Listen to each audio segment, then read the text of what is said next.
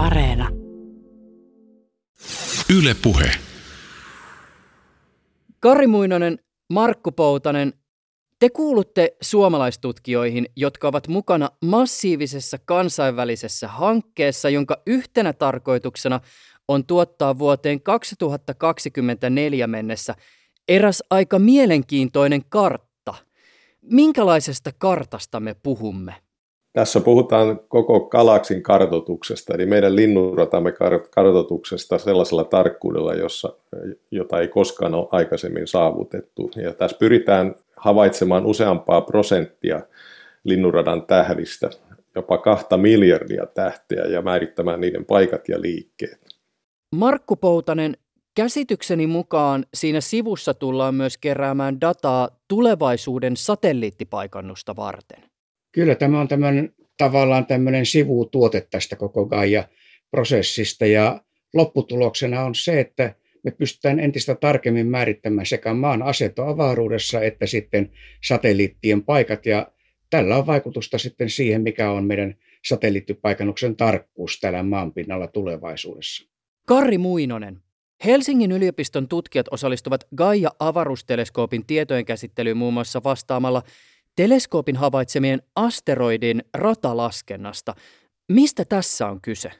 Tässä on Kaijan tapauksessa kyse kahdenlaisesta erilaisesta toiminnasta. On tällainen päivittäinen radan määritys uusille vasta löydetyille asteroideille.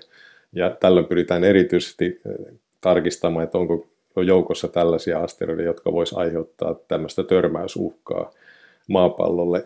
Ja tätä tehdään siis päivittäin.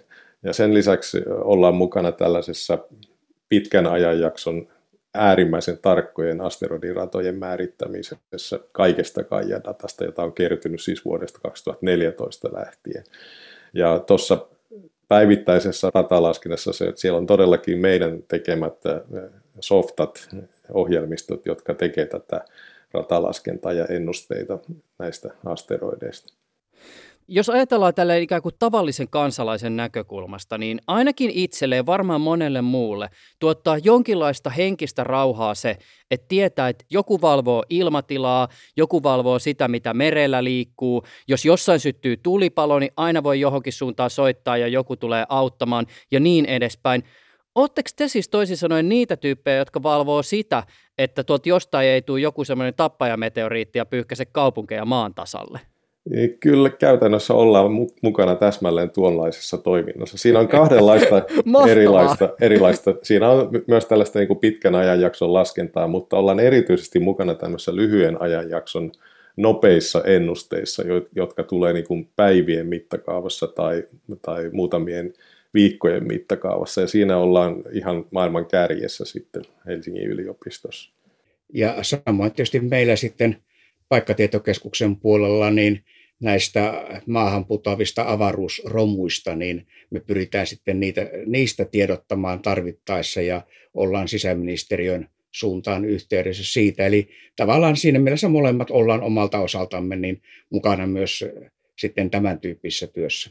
Eli siis jos pitäisi esittää jonkinnäköistä kiitosta johonkin suuntaan siitä, että kiitos, että joku ilmoittaa, jos on joku riski semmoinen, että jotain ylimääräistä tippuu taivaalta meikäläisen niskaan tai katon läpi, niin te olette niitä tyyppejä. Kyllä se näin on osittain. Joo, tätä on harjoitettu itse asiassa 90-luvun alusta lähtien, mä oon ollut mukana siellä asteroidipuolella, niin aina sieltä Space Card Survey työpajasta lähtien, joka pidettiin vuonna 1991 Amerikassa, Kaliforniassa. Ja siitä lähtien oikeastaan tavalla tai toisella on jatkunut tällainen monitorointi, törmäystodennäköisyystyö omasta toimesta sekä sitten tutkimusryhmän toimesta nuorempien ansiosta. Tai voisi sanoa, että tämä on paljon vanhempaakin perua, nimittäin tarinan mukaan akateemikko Yrjö Väisälä oli ministeriössä sitten pyytämässä taas lisää rahaa Tuorlan observatorion toimintaan ja sitten ministeri kysyi, että mitä hyötyä tästä on ja minkä takia pitäisi rahaa antaa. Ja akateemikko totesi, että jos hän löytää semmoisen asteroidin, joka on törmäämässä Helsinkiin, hän ensimmäisenä ilmoittaa sitä herra ministerille. no toi on kyllä aika hyvä hissipuhe. Eihän sulla Markku ollut mikään asteroidivaroitus siellä päällä? ei, ei, ei ollut. teemme haastattelua etänä, niin kaikenlaista piippausta saattaa välillä taustalta kuulua. Tässä jaksossa puhumme Euroopan avaruusjärjestö ESAn Gaia-avaruusteleskoopin tekemästä tutkimuksesta. Gaian tuottamaa valtavaa datamassaa seuloo Euroopan laajuinen yli 300 tutkijan verkosto. Gaian avulla on selvitetty muun muassa aurinkokuntamme kiihtyvyys, teleskoopin mittaamien kvasaarien avulla voidaan tuottaa tarkempaa paikannusta ja samalla saadaan myös kiinnostavaa tietoa aurinkokunnan asteroideista. Muun muassa näistä aiheista ovat tänään keskustelemassa kanssani Karri Muinonen. Mä oon tähtitieteen professorina Helsingin yliopiston fysiikan osastossa ja samalla toimin myös tutkimusprofessorina maanmittauslaitoksen paikkatietokeskuksessa. Ja mun erityisala on aurinkokunnan pienkappaleet ja e, kaikki mahdollinen sähkömagneettisen säteilyn ja materian vuorovaikutus, mitä tarvitaan sitten esimerkiksi asteroidien ominaisuuksien ja miksei myös planeettojen ja muidenkin aurinkokunnan kappaleiden ominaisuuksien johtamiseen.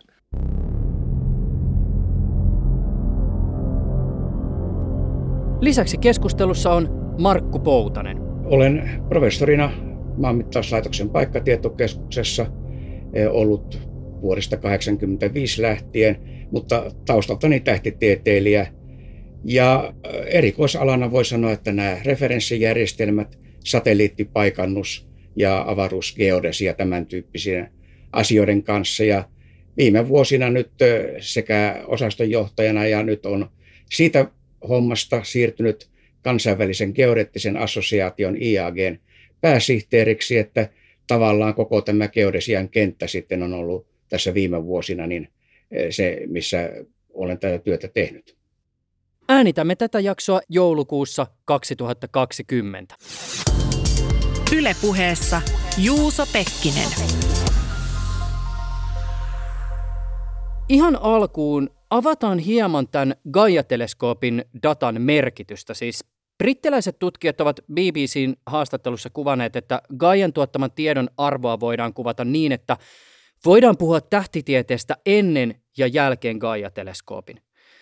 Teleskoopin avulla saatua dataa on hehkutettu vallankumoukselliseksi ja arvioitu, että sen äärellä tullaan tekemään tutkimusta vielä vuosia mission jälkeen. Millä tavalla te sanallistaisitte tämän Euroopan avaruusjärjestön projektin merkitystä?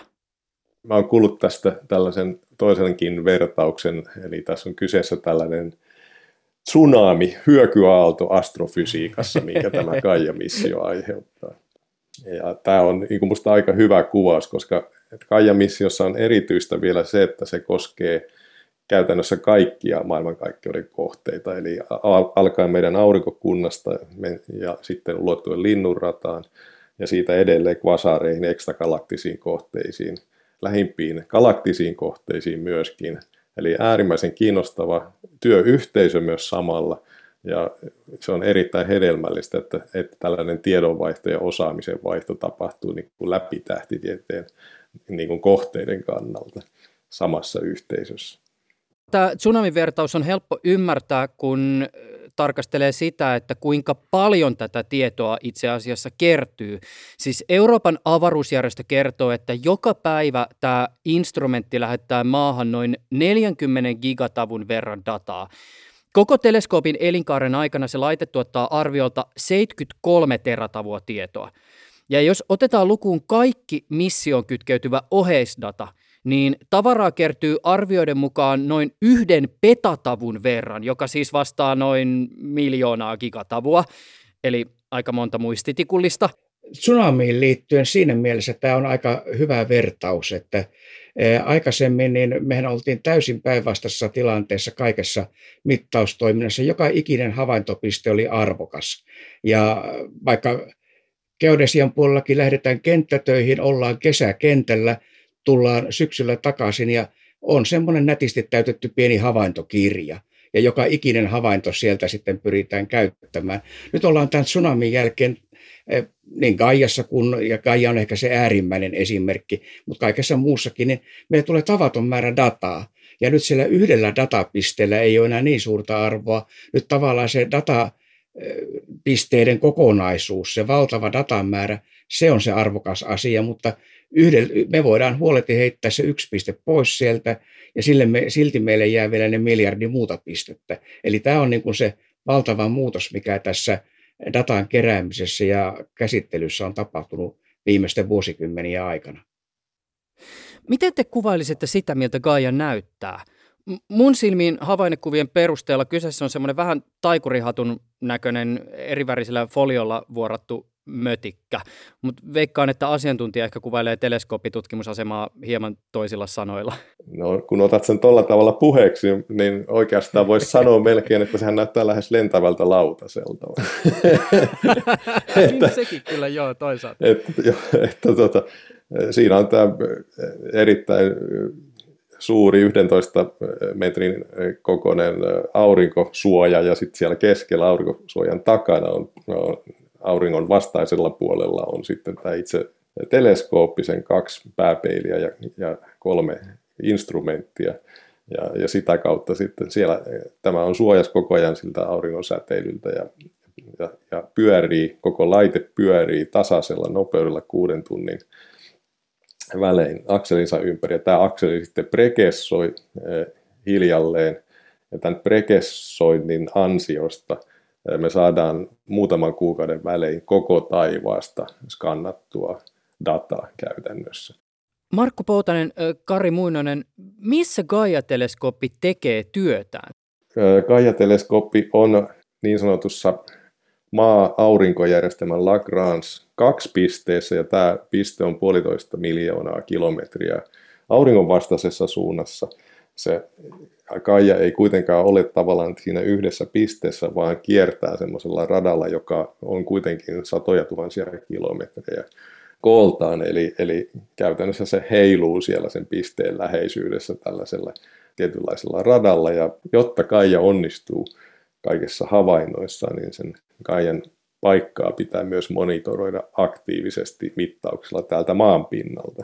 Eli maan pinnalta teleskoopit havaitsee Gaiaa, jotta tiedetään, missä Gaia on, jotta se voi saavuttaa sen tarkkuuden, mistä tässä puhutaan.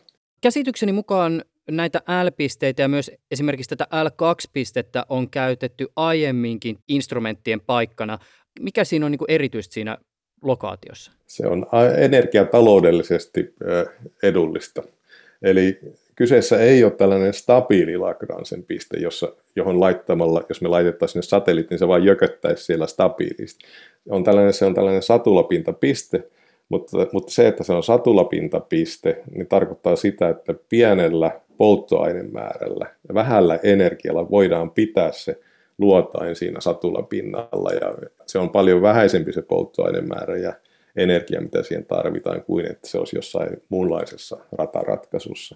Eli tässä ratkaisussa tämä luotain sitten käytännössä seuraa niin kuin maata maan kiertäessä aurinkoa ja suurin piirtein sillä puolentoista miljoonaa kilometrin etäisyydellä. En pyöräilijänä tiedä autoilevien ihmisten kamppailusta jäätä vastaan, mutta se toki on itsellekin tuttu, että pyörän jarrukaapelit saattavat muuttua talvella tahmeaksi, kun kaapelinkuoriin päässyt kosteus jäätyy. Ilmeisesti Gaia on myös kärsinyt ainakin alkuvuosina jäästä. Näin ilmeisesti oli, että jostakin jäi sitten kosteutta niin kuin tähän Gaian instrumenttirakenteeseen, koko siihen kompleksiin. Ja, ja Gaiaa jouduttiin mission alkuvaiheessa lämmittämään käytännössä, jotta päästäisiin eroon tästä jäästä. Ja silloin oltiin huolissaan siitä, että onko tämä niin kuin nyt pitkäkin prosessi, joudutaanko tätä tekemään säännöllisesti. Oli kuitenkin selvitetty, että tämä pystytään tekemään, ja Kaija palaa sen jälkeen nominaali spekseihinsä, eli pystyy tekemään sen mission, mitä, mitä on tarkoituskin tässä tehdä. Onneksi kävi niin, että tästä kontaminaatiosta, tästä jäästä päästiin ilmeisesti kokonaan eroon jo siinä mission alkuvaiheessa 2016 paikkeilla ja sitä ei ole tarvinnut enää tehdä ja Kaija käyttäytyy käytännössä ennusteiden mukaisesti. Siellä on avaruussäteily ongelma, että avaruudessa aina laitteelle tulee se, mutta se käyttäytyy ennustetulla tavalla nyt paraikaa sitten. Laukaisu oli muistaakseni 2013. Joo, laukaisu oli 2013 joulun alla. ja missio alkoi varsinaisesti sitten heinäkuun loppupuolella 2014, eli, eli siinä oli tällainen hieman yli puolen vuoden siirtymäkausi, jossa testattiin laitteita ja Kaija siirtyi sinne L2-radalle ja saatiin sitten lopulta missio alkamaan. Ja sitten hiljalleen äh, siinä ensimmäinen tietojen julkistus oli 2016, toinen oli 2018 ja nyt oli tämä kolmas nimeltään tämä Early Data Release 3 EDR3, joka tuli nyt sitten viime viikolla.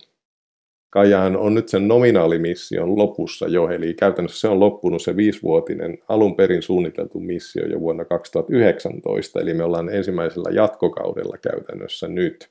Ja näitä jatkokausia haetaan sitten ESAn kautta.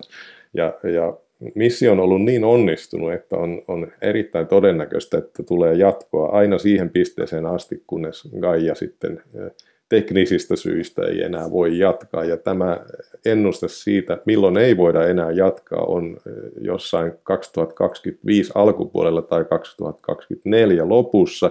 Ja tämä johtuu siitä, että meillä se polttoaine, joka tarvitaan tämän Kaijan suuntauksen stabilointiin ja täyteen kontrolliin, se loppuu.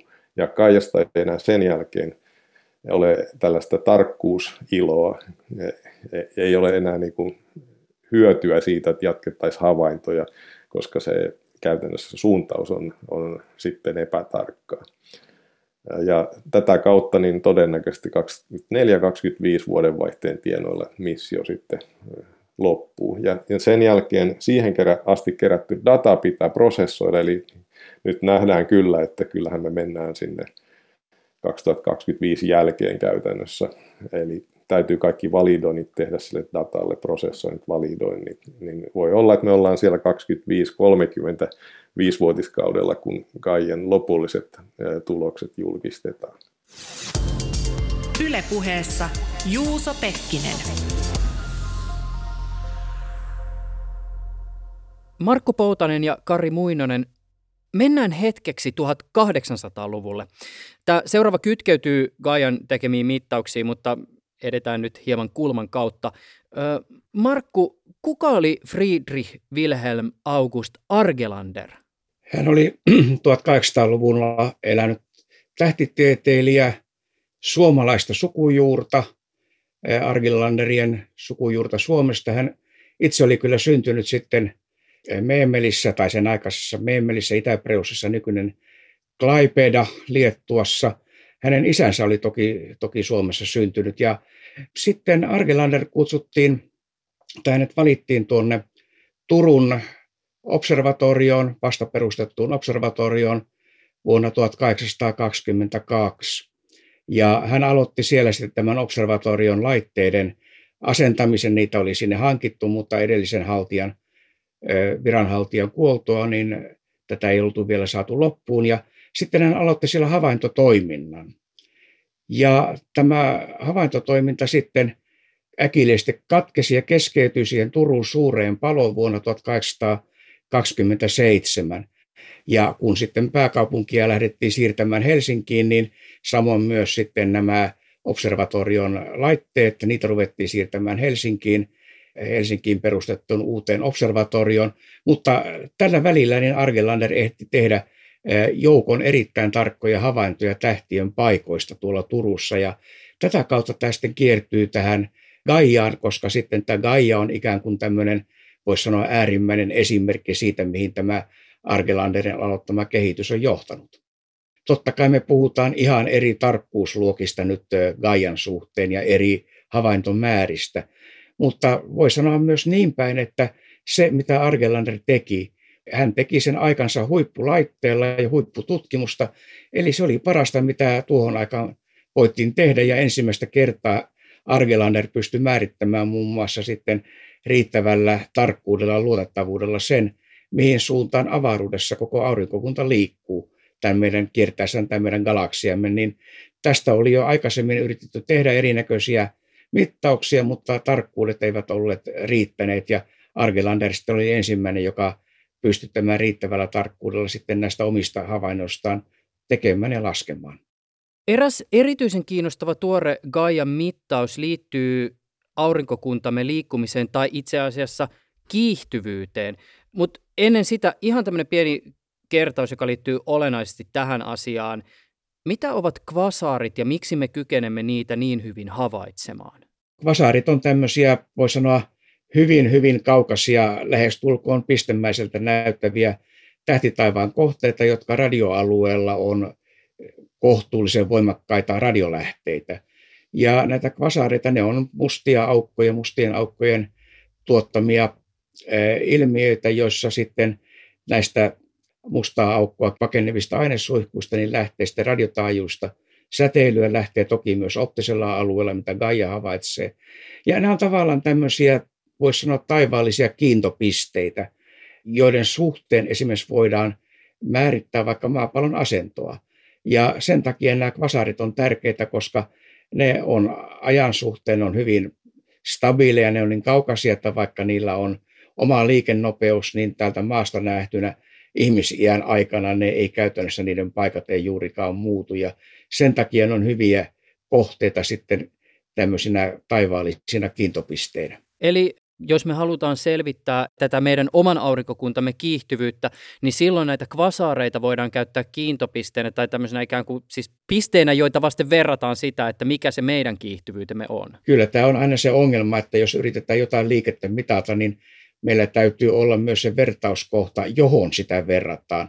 Ja nyt vasarit muodostaa tämmöisen kaukaisen taustan, jonka suhteen sitten kaikkea muuta voidaan verrata. Ja esimerkiksi juuri näitä nopeuksia ja kiihtyvyyksiä voidaan sitten niiden suhteen pyrkiä määrittämään. Mitä me muuten tiedetään aurinkokunnan kiihtyvyydestä? Siis kuin nopeasti nollasta sataa vai minkälaisista luvuista me puhutaan? Mittakaavana ehkä on hyvä se kiihtyvyys, minkä me itse koemme tässä maan pinnalla maanpainovoiman aiheuttamana. Eli, eli tuo aurinkokunnan liikkeen kiihtyvyys on vain kaksi osa tästä meidän kokemasta kiihtyvyydestä. Eli siellä on aikamoinen määrä nollia pilkun oikealla puolella ennen kuin päästään kiinni siihen aurinkokunnan liikkeen kiihtyvyyteen. Ja tästä voisi ehkä sen verran vielä sanoa, että, että, että kyseessä todella on niin kuin auringon massa, aurinko, aurinkokunnan massakeskipisteen kiihtyvyys Linnunradan keskuksen ympäri. Eli jos katsottaisiin pelkästään auringon, meidän tähtemme kiihtyvyyttä, niin auringon kiihtyvyys tämän meidän aurinkokuntamme massakeskipisteen suhteen on niin kuin tuhatkertainen tähän lukuun verrattuna. Eli, eli tässä planeettakunta, systeemi yhdessä aiheuttaa auringolle tällaisen kiihtyvyyden, joka, joka on siis todella tuhatkertainen tähän itse aurinkokunnan kiihtyvyyteen verrattuna. Kvasaarit ovat myös avainasemassa, kun tehdään työtä tulevaisuuden entistä tarkempaa satelliittipaikannusta ajatellen. Tämän kysymyksen perusteita voisi kuitenkin hieman ensin avata, ja avainasemassa on satelliittipaikannuksen vertausjärjestelmä. Mistä tässä on siis perustasolla kyse? Markku Poutanen. Siinä on oikeastaan kaksi, kaksikin eri asiaa. Tämä vertausjärjestelmän, tai meillähän on on kaksi eri vertausjärjestelmää. Toinen on se, jota käytetään satelliittien ja, ja avaruudessa olevien kohteiden paikkojen määritykseen, joka ei pyöri maapallon mukana.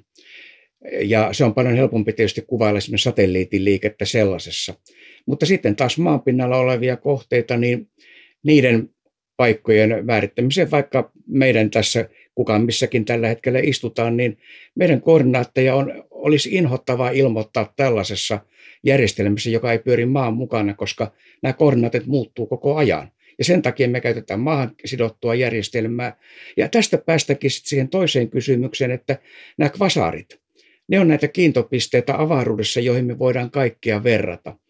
Ja nyt jos ajatellaan tämmöistä ihan satelliittipaikannusta, me lasketaan satelliitin paikat avaruudessa, saadaan niiden radat, ja sitten niin kuin aina sanotaan, että nyt tämä satelliittipaikan, niin määrittää paikan näiden satelliittien suhteen. Mutta siinä vaiheessa yleensä unohdetaan sanoa, että tätä kysyy, että missä on maapallo. Eli meidän täytyy yhtä samanaikaisesti tuntea täsmälleen maapallon asento avaruudessa, jotta me saadaan, päästään tästä tähtitaivaaseen sidotusta järjestelmästä maan pinnalle. Ja, ja tässä nimenomaan tulee sitten nämä avaruuden kiintopisteet, vasarit vastaan. Eli niiden avulla me pystytään joka hetki radioastronomian keinoin määrittämään maan asento avaruudessa. ja sen jälkeen me voidaan sijoittaa itsemme senttimetritarkkuudella maan pinnalle. Ja tähän tarvitaan tätä valtavaa tarkkuutta, jotta me päästään näihin vaatimuksiin, että nyt se paikka täytyy saada muutamien senttien tarkkuudella. Ilman, ilman tämmöistä yhteyttä se ei onnistu. Käsitykseni mukaan aiemmin se maan asento verrattiin suhteessa, oliko se nyt johonkin 1500 tähteen. Luku on siis hieman isompi kuin 1500. Mutta... Joo, sitä, sitä suuruusluokkaa tässä viimeisessä perusluettelossa Fundamental Catalog FK5, joka, jota käytettiin vielä tuonne 1990-luvulle saakka. Ja siinä vaiheessa sitten tämä pilkkäkanta interferometria VLBihin perustuva radioastronominen menetelmä, niin oli jo niin paljon tarkempi, että tavallaan näiden perustähtien tarkkuus oli heikompi kuin mitä me pystyttiin havainnoilla määrittämään. Ja sen takia oli niin tarvetta lähteä muuttamaan tätä järjestelmää. Ja luotiin sitten ensimmäinen järjestelmä siellä 80-luvun lopulla, 90-luvun alussa, joka perustui juuri näihin kvasareista tehtäviin havaintoihin radioteleskoopilla, eli radioalueella. Ja tätä on nyt sitten kahteen kertaan uudistettu, eli nyt tässä viime vuodesta lähtien sitten on käytetty tämmöistä järjestelmää numero kolme.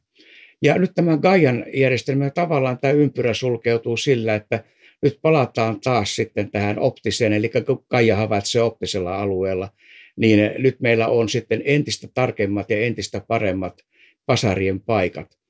Mutta tässä tulee sitten yksi lisäongelma sen takia, että nyt kuitenkin nämä käytännön havainnot sitten maan asennosta tehdään radioteleskoopeilla. Ja nyt seuraavien vuosien isona haasteena on saada tämä Gaian valtava tarkkuus jollain tavalla siirrettyä näihin radioastronomisen havaintoihin niin, että me saadaan se tarkkuusparannus hyödynnettyä tässä sitten maan asennon määrityksessä. Ihan muuten vielä semmoinen käytännön juttu, että jos me ajatellaan sitä, että me lähdettiin No sieltä tota, niistä optisista havainnoista tähdistä, joiden pohjalta se vertausjärjestelmä luotiin, niin mistä se epätarkkuus siis tuli? Liittyykö se sitten taas siihen, että kun tähdet kuitenkin on liikkeessä, kuten me ollaan tässä puhuttu, vai tuleeko se jotain muuta kautta? Sekä että. Osa tästä tosiaan liittyy siihen, että ne tähdet on liikkeessä, jolloin aikaa myöten niin tämä optisen luettelon tarkkuus heikkeni, jolloin sitä aina jouduttiin sitten uudistamaan sen takia, että otettiin näiden tähtien ominaisliikkeitä huomioon. Ja toinen sitten perustuu ihan siihen, että kun havaitaan täältä maanpinnalta ja optisella alueella, niin ilmakehä aiheuttaa aina häiriöitä havaintoihin ja, epä, ja nämä kuvat ja tähtien kuvat, tähtien paikat on epätarkempia, jolloin siellä saavutetaan sitten hyvin äkkiä se raja mitä pystytään optisella alueella maanpinnalta havaitsemaan.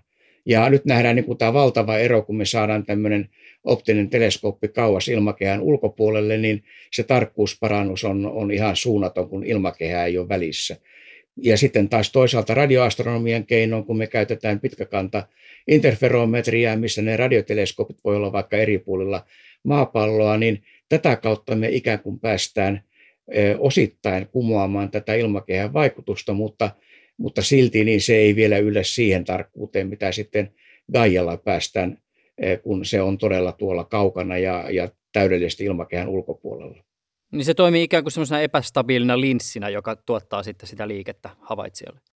Kyllä joo, mutta toisaalta sitten taas jos ajattelee muuten, niin emme kyllä täällä haluaisi ilman ilmakehää olla. niin totta, kyllä. Nämä on ihan hyviä punnita tämmöisetkin. Ylepuheessa Juuso Pekkinen.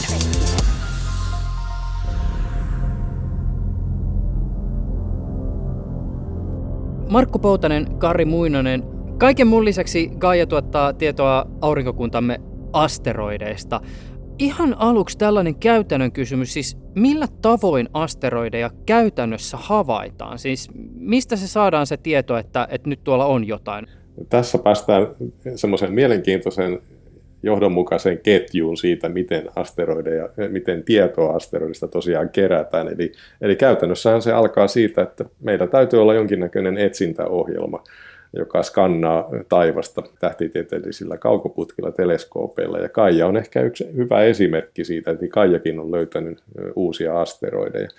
Eli tällä tavalla käytännössä löydetään ne asteroidit ja näistä paikka havainnoista juuri, kun niitä saadaan kourallinen, niin päästään ensimmäisiin radan määrityksiin. Eli päästään määrittämään näitä ratoja, millä nämä asteroidit sitten kiertää aurinkoa.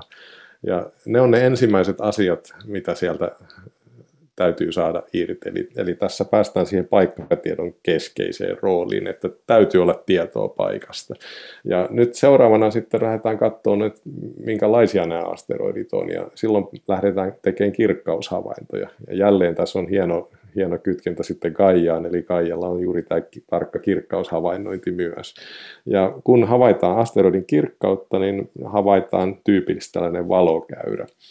Eli koska asteroidi on ei-pallomainen kohde, tämmöinen hyvin monimutkainen muoto kenties, nyt kun se pyörii sitten siellä avaruudessa, niin se sirottaa sitten meille auringonvaloa eri määriä eri geometrioissa, eli se pyöriminen näkyy siinä kirkkauden vaihteluna suoraan. Ja tästä kirkkauden vaihtelusta päästään sitten selkeästi kiinni siihen pyörimisen jaksoon, pyörimisperiodiin tällä asteroidilla. Ja e, kun tätä kirkkausaineistoa kerätään lisää, niin päästään sitten e, sanomaan jotakin tämän asteroidin pyörimisakselin suunnasta.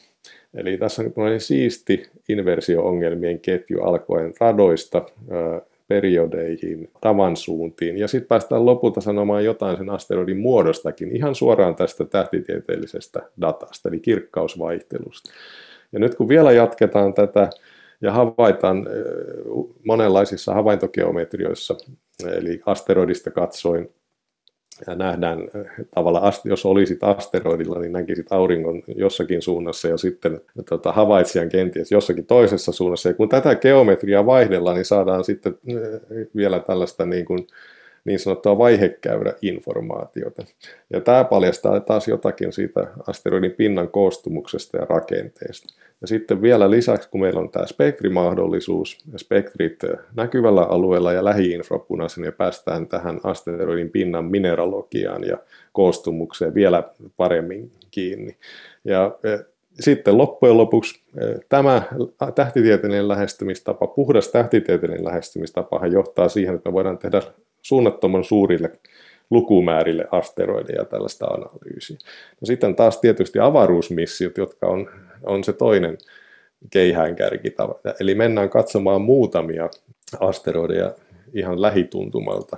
Ja parhaimmillaan päästään jopa tuomaan meille näytteitä asteroideista. Ja kun nämä näytteet saadaan maanpäällisiin laboratorioihin, niin silloinhan avautuu aivan uusia mahdollisuuksia tässä koko tutkimusketjussa.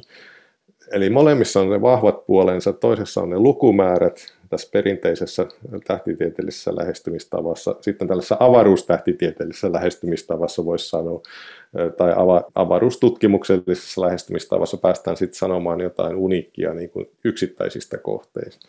Nämä täydentää hienosti toisiaan nämä lähestymistavat. Ja näihinhän liittyy sitten tosiaankin tämä, vielä tämä asteroidin törmäysriski aspekti, eli Eli kun me mietitään tätä yhteiskunnallista merkitystä, niin siinä puhutaan hyvin samanlaista asioista kuin puhtaasti akateemisessa tutkimuksessa, että meidän mielenkiinto tutkijoina liittyy ihan samoihin asioihin aurinkokunnan kehityksen kannalta kuin mitä liittyy tutkimus siltä näkökulmalta, että me haluttaisiin tietää, että mitä mahdollista vaaraa tämä kyseinen kohde voisi meille aiheuttaa. Onko se puhdasta rautaa vai onko se jotain kevyempää jäistä materiaalia ja ei niin vaarallista sitten siinä tapauksessa. Eli tässä ehkä lyhykäisyydessä on tällainen asteroiditutkimuksen kenttä kuvattuna. Avaisitko vielä kuuntelijalle se, että mikä on inversio-ongelma? Voidaan lähteä siitä, että tähtitiede itsessään on valtava käänteisongelma. Eli me emme pääse paikalle tutkimaan kaikkia. Meidän täytyy tehdä tämmöisiä välillisiä tutkimuksia, eli meillä on havaintona tyypillisesti tällaista sähkömagneettista säteilyä ja sen ominaisuuksia, spektri, polarisaatio. Ja tämän valon ominaisuuksien perusteella pyritään sitten päättelemään jotain siitä kohteesta. Eli klassinen esimerkki on tämä aurinko, asteroidi, kaukoputki, havaitsija. Ja tässä, mikä signaali sieltä asteroidista sitten meille siroaa, niin siitä pyritään sitten johtamaan asteroidin pinnan koostumusta. Ja meillä ei oikeastaan ole käytettävissä mitään muuta tapaa, ainakaan taloudellista tapaa tehdä sitä valtavalle määrille asteroideja kuin tämä inversio-ongelma käsittely. Me emme voi vierailla jokaisella. Emme ainakaan vielä, ennen kuin joku niin. keksii hienon tavan tehdä se jollekin pienillä satelliiteilla. Mutta niitä tarvittaisiin siis valtavia määriä sitten. Kari Muinonen, mä veikkaan, että edellisen puheenvuoron pohjalta kuuntelijalle ei jää epäselväksi se, että sun erityisala ovat erityisesti sirontamenetelmät. Joo, se on ihan totta. Mä oon ollut sironta-ihminen 80-luvun puolivälin pro-gradu-ajoilta lähtien, että tätä työtä on jatkanut ja, ja sehän liittyy sitten käytännössä siihen, että hyvin moni asia, mitä me havainnoidaan silmillämme esimerkiksi, tai sitten no silmillämme sanotaan ympäristössämme liittyy niin valonsirontaan näistä kohteista. Ja kun, tämä mennään, kun mennään tähän aurinkokuntayhteyteen, niin silloin nähdään se, että itse asiassa auringon valohan se on, joka siroaa sieltä asteroideista tai muista aurinkokunnan kappaleista ja siroaa sitten aina tänne teleskooppeihin ja sitä kautta me saadaan sitten rekisteröityä sitä valoa. Ja tämä valo on se, mikä kertoo meille tarinaa sitten niistä kohteista. Pieni, mutta tärkeä sivupolku. Eikö Sironta ole myös avainasemassa, kun vaikka Gaian datasta kaivetaan tietoa tähtien välisestä kaasusta ja pölystä, siis vaikkapa sen koostumuksesta? Kyllä, se on aivan totta. Eli siis tähtien välinen ekstinktio siinä pölyssä esimerkiksi on puhdasta laajemmassa mielessä tätä sirontaongelmaa. Me on yksinkertaistettu sen ongelman nimitys sirontaongelmaksi, mutta käytännössä siinä puhutaan siitä, että että tähden ja meidän, tähden ja kaijen välissä oleva pöly pyrkii sitten sirottamaan valoa pois, pyrkii absorboimaan sitä valoa. Siellä voi olla sitten vielä ikään kuin sirontaongelmaan liittymätön emissio-ongelma, eli tämmöinen absorboituminen, lämpeneminen, hiukkasen lämpeneminen ja sitten sen säteilyn emittoiminen siitä hiukkasesta. Mutta pääsääntöisesti puhutaan tästä samasta sähkömagneettisen säteilyn ja aineen materiaalin vuorovaikutuksen ymmärtämisestä. Ja se on keskeistä sitten siinä myös, kun johdetaan tähtien välisen avaruuden pölypilvien ominaisuuksia.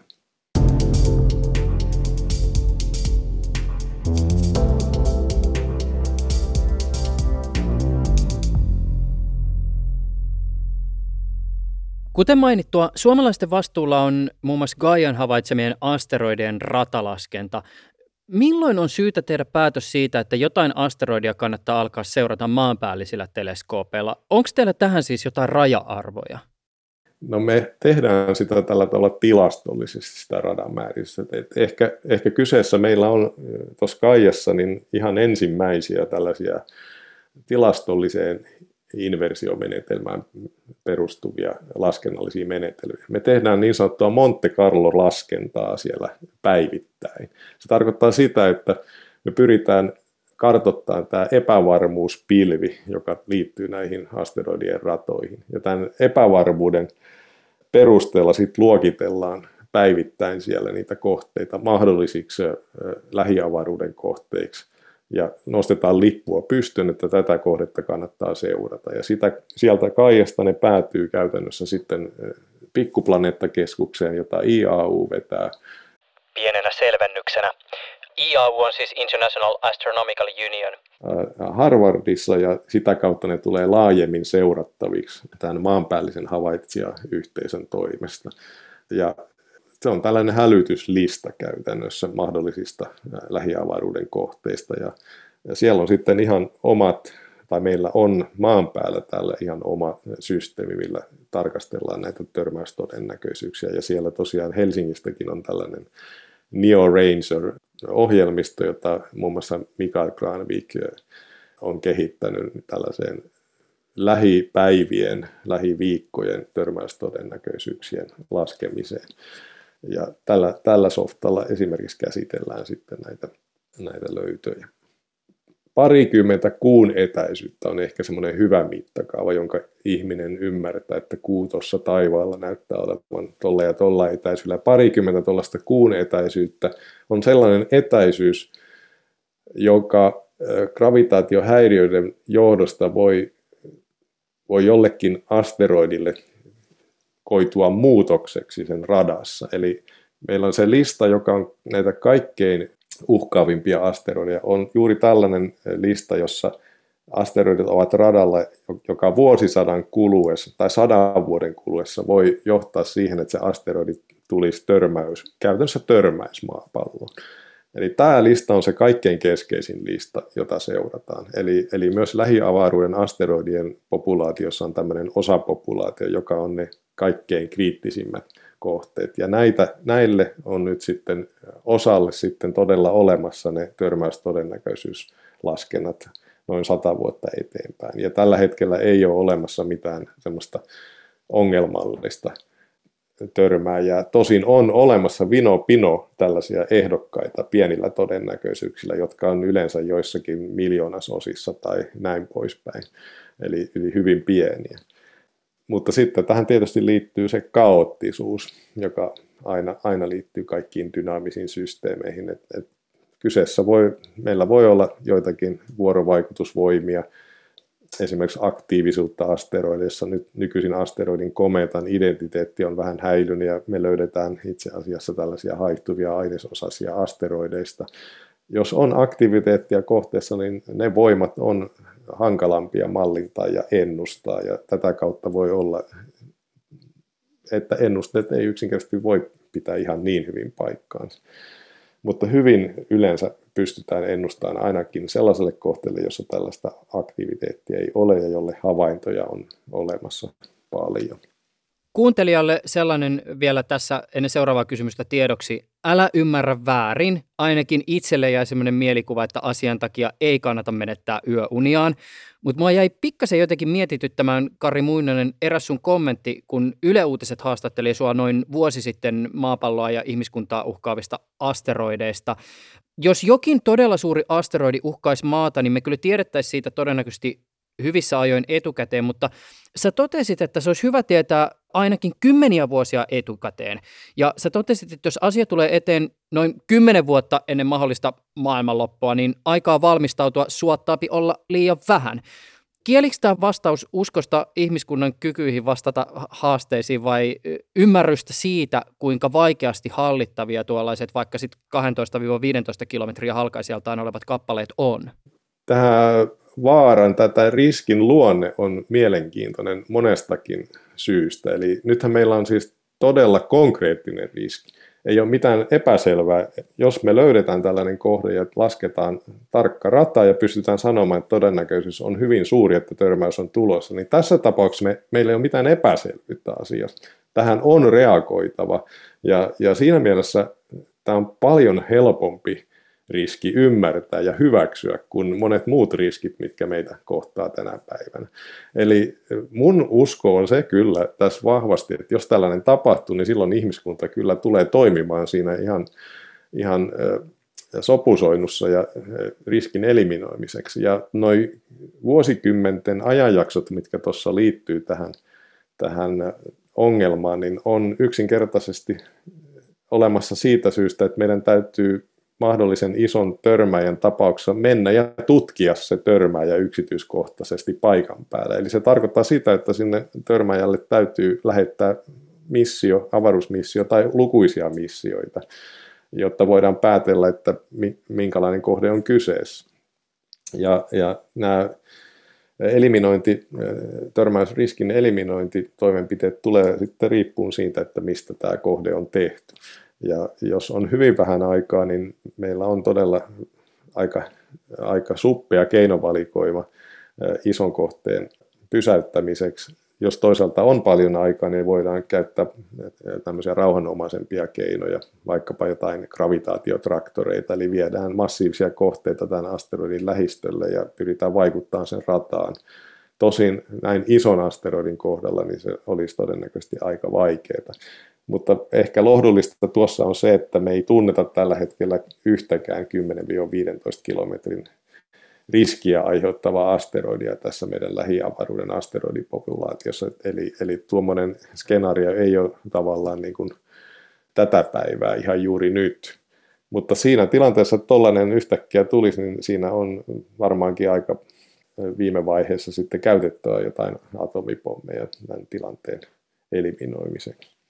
Miten muuten ihan siis tämmöisenä pikkasena sivuloikkana mainitsit gravitaatiotraktorit. Onko sitä mietitty, että minkälaiset asiat tai esineet mahdollisesti tämmöiseen soveltuisi? Koska me tiedetään se, että tietysti kun täältä maan päältä lähetetään tavaraa ylös, niin se on ihan hurjan kallista. No jos ihmiskunnan tulevaisuus riippuu siitä, niin ehkä sillä hinnalla ei ole niin paljon väliä, mutta että voisiko esimerkiksi jo tuolta ylhäältä löytyä jotain, jota sellaisena voisi käyttää? Siis hinata joku toinen asteroidi sekin olisi mahdollista.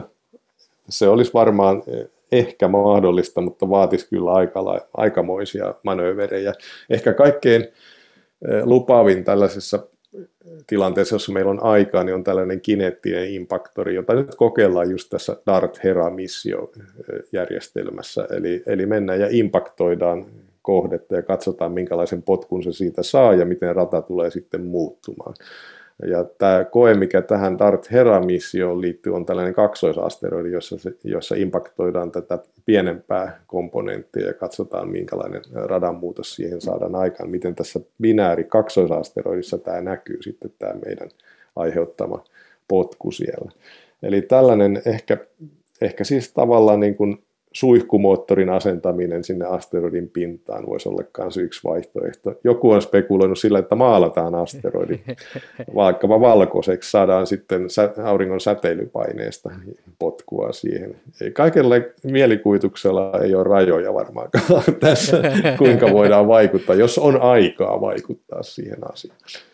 Ja toinen tietysti on se, että täytyy sitten olla ihan sataprosenttisen varma, että se mitä tehdään, niin vaikuttaa oikeaan suuntaan, niin, koska totta. Siinä, siinä on aina se vaara, että jos ei, ei oltaisi tehty mitään, se menee ohi. Jos tehdään jotakin, se osuu. Ja tämä on niin kuin se skenaario, mitä ei varmasti haluta tehdä.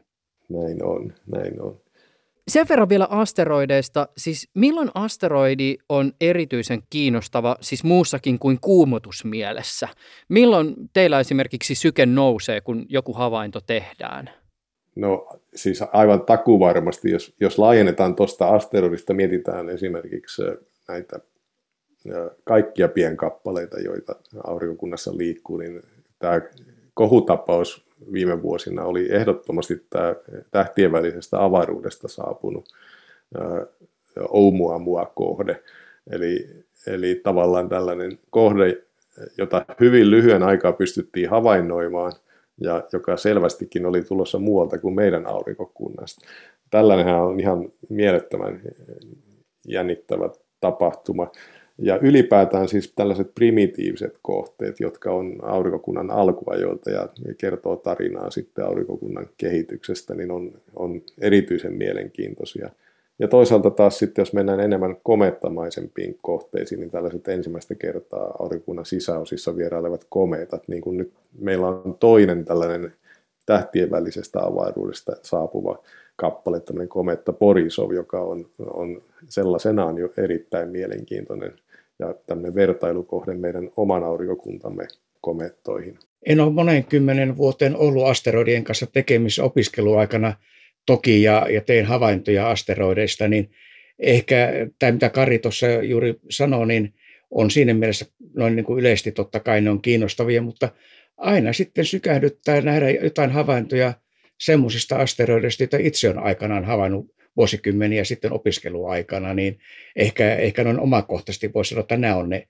niitä kiinnostavia sitten näiden, näiden tuota, muiden yleisten kiinnostusten lisäksi. Tästä tulee sellainen yksi Gaian liittyvä lisähuomio mieleen, että, että Gaian tuottama tarkkuus tähtien paikoillehan on, on sitä luokkaa, että, että eräs tällainen asteroidien havainnointimenetelmä, tällainen tähtien, tähdenpeitot, tähtien pimentymiset, on muuttunut niin tarkaksi, ja varsinkin se tarkentuu vielä edelleen siitä, kun saadaan asteroidille tarkat Gaia-havaintoihin perustuvat radat.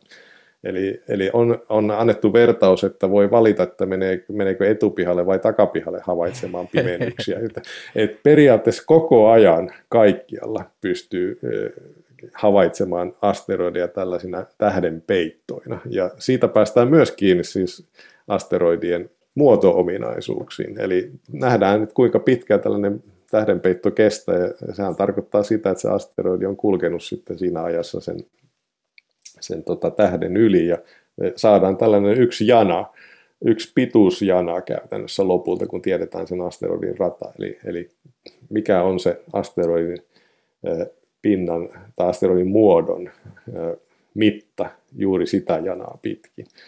Ja tämähän on tietysti mielenkiintoista, kun tämän optisen alueen lisäksi nyt ollaan onnistuttu sitten tekemään myös radioteleskoopeilla havaintoja ja Vasarin ja asteroidin, asteroidin peitto Vasarin yli, niin nämä antaa myös sitten tämmöisiä mielenkiintoisia uusia asioita. Ja totta kai tietysti näin Karrin kanssa voidaan todeta, että kaikki havainnot, mitkä tehdään asteroideista, Muinonen ja Poutanen, ovat mielenkiintoisia. Hyvä Markku.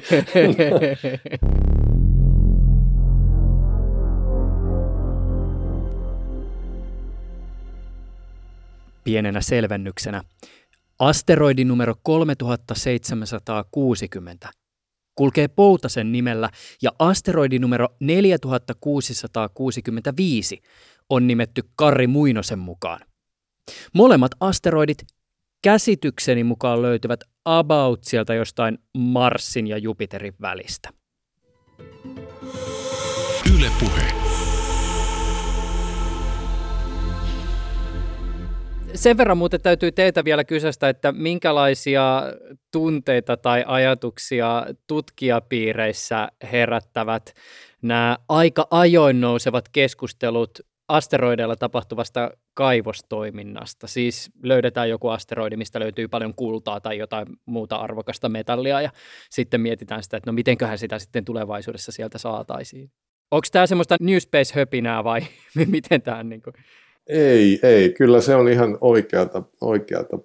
Siis asteroidit kuitenkin on niitä helpoimpia kohteita, joille voidaan mennä avaruusmissioilla. Eli kuukin on paljon hankalampi kohde massiivisen luonteensa takia. Eli asteroidille meno on, kun se taide osataan ja se tekniikka, niin se on, se on niin energiamielessä ja polttoainemielessä helpompaa. No nyt ja se toinen asia, mikä tuosta välittömästi tulee mieleen, on se, että, että ehkä niitä mineraalivarantoja ja, ja sitä kaivostoimintaa ja sen tuotosta, niin kaikkein suurimmalla todennäköisyydellä käytettäisiin hyväksi siellä avaruudessa, avaruusrakentamisessa tai, tai tällaisten tukikohtien tekemisessä tai, avaruusliik- tai itse asiassa ihan avaruusmissioiden polttoaineena, esimerkiksi jos vetyä saadaan, saadaan siellä. Eli mä näen sen niin kuin ennen kaikkea näin, että ei sitä varmaankaan sitä tuotosta sieltä roudattaisi tänne maanpinnalle välttämättä, vaan hyödynnettäisiin sitten avaruudessa.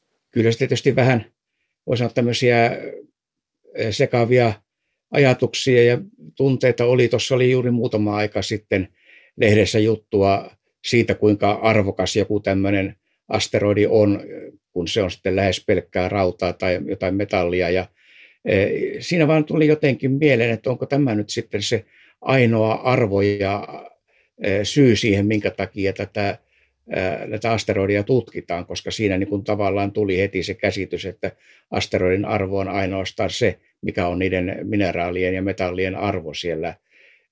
Toki siis varmasti, niin kuin Kari sanoi, niin nämä on hyvin arvokkaita ja hyviä raaka-ainelähteitä silloin, kun me ruvetaan rakentamaan jotakin, koska kaikki, mitä me täältä maanpinnalta roudataan ylös on tavattoman hankalaa ja kallista ja vastaavasti ei niitä välttämättä kannata sitten eh, tuoda takaisin tänne maanpinnalle, mitä asteroideista saadaan, että eh, niiden hyväksikäyttö kyllä on hyvin, hyvin todennäköistä tulevaisuudessa, mutta millaista se on, missä laajuudessa ja miten sitä voidaan tehdä, niin kyllä se varmaan vielä aika kaukana tämä eh, todellinen käyttö sitten tulevaisuudessa tulee olemaan.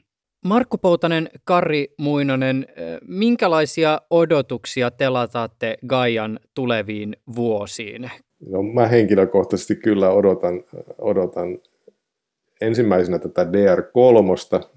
Me tehdään meidän tutkimusryhmässä aktiivisesti töitä tämän DR2, eli vuonna 2018 julkaistun asteroididatan kanssa. Ja DR3 on, on luvassa kymmenkertainen määrä näitä kirkkaushavaintoja muun muassa, joita me, me on nyt tässä viime aikoina ää, mallitettu. Ja, ja kyllä täytyy sanoa, että sit se, se on aina kiehtonut se jättiläismäinen epälineaarinen käänteisongelma, joka liittyy kaikkeen tämän Kaijan pienkappaleet dataan, mitä se tuottaa. Eli, Eli tällainen ajatus siitä, että meillä olisi pienkappaleille ja koko aurinkokunnalle itse asiassa planeetat mukaan lukien tämmöinen Gaia-malli, jossa meillä kaikki itse asiassa lasketaan. Kaikki vuorovaikutukset ja tämmöiset ehdot, ehdot, ehdot näiden kohteiden välillä, esimerkiksi massat pienkappaleille, niin ne on kaikki mukana siinä, siinä kellopelissä, joka on sitten ratkaistu. Mulla on vaan vähän sellainen pelko, että tämä jää esimerkiksi minulta tekemättä tämä homma, mutta tulevaisuudessa voisi olla, että joitakin, joitakin ihmisiä saattaa kiinnostaa tällaisen käänteisongelman ratkaiseminen. Tämä on siis tietyllä tavalla tämä vertauskuva on siinä suhteessa huono, että se nyt kun mä viittaan seuraavaksi näihin tota, historiallisiin esimerkkeihin, niin nehän on johtanut sitten semmoisiin tulkintoihin ja teorioihin, jotka ei ole ehkä tieteellisesti kauhean pitäviä. Niitä on ajanut ehkä enemmänkin halu tuottaa jonkinlainen siis kokonaiskuva systeemistä. Mutta tietyllä tavalla tämä ajatus on siitä, että me jollakin tavalla saadaan se nimenomaan taivaan mekaniikka pakettiin. Me ymmärretään se, että miten kaikki liittyy kaikkeen ja kaikki tietyllä tavalla palaset loksahtaa täydellisesti paikalleen kuin jossain niin kuin tuhannen palan palapelissä, niin tämähän on tavallaan sitä samaa haavetta.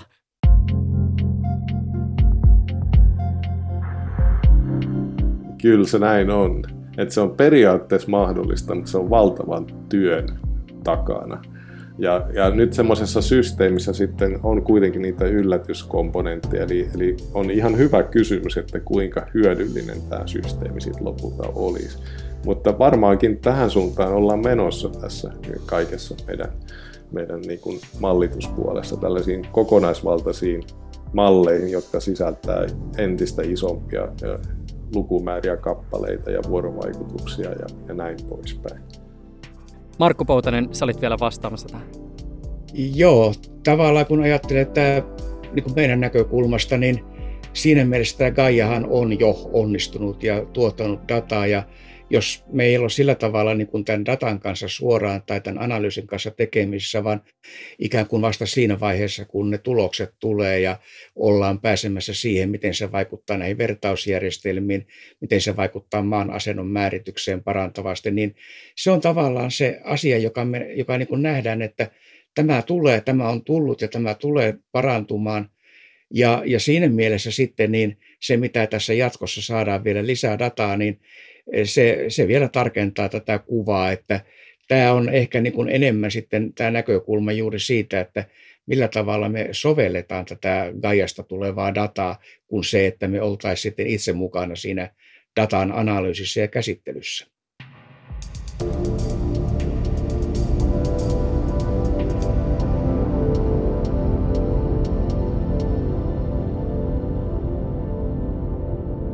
Markku Poutanen, Kari Muinonen, kiitos teille tästä haastattelusta. Kiitos. Kiitoksia. Ylepuheessa Juuso Pekkinen.